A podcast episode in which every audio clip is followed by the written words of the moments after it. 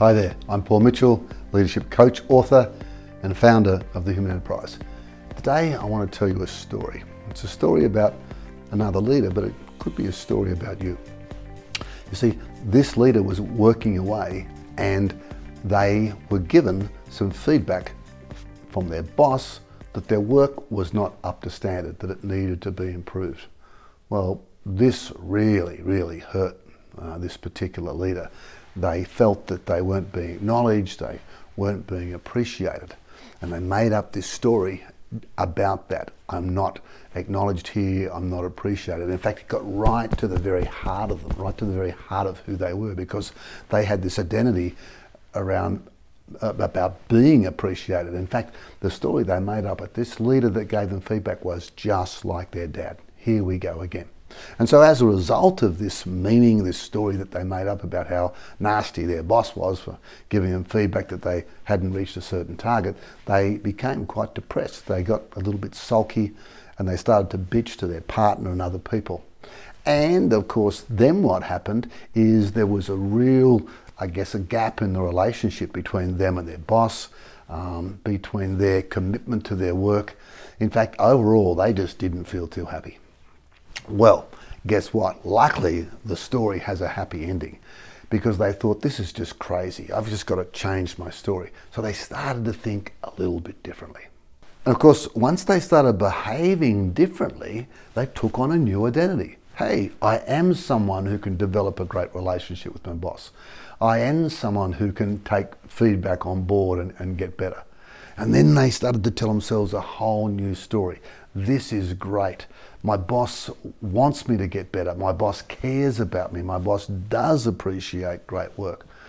And as a result of that, they woke up the next day feeling more energized, feeling more alive, having a better relationship with their boss, a better relationship with their team, and knowing long term they were going to produce really, really great work.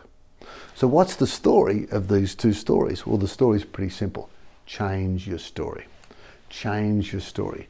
If you're not happy with what's happening in your life, you can't change those events, but you can change your story. You can change the meaning that you're giving those events.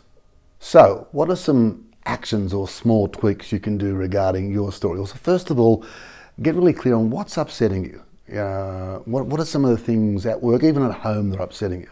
Then start to be aware of what's the what's the story I'm telling myself about this? What's what am I making up? Most times, by the way, someone else will be the villain and you'll be the hero or the person who's being poorly done by. And then once you start to be aware of your story, say, where is that questioning or challenging my identity?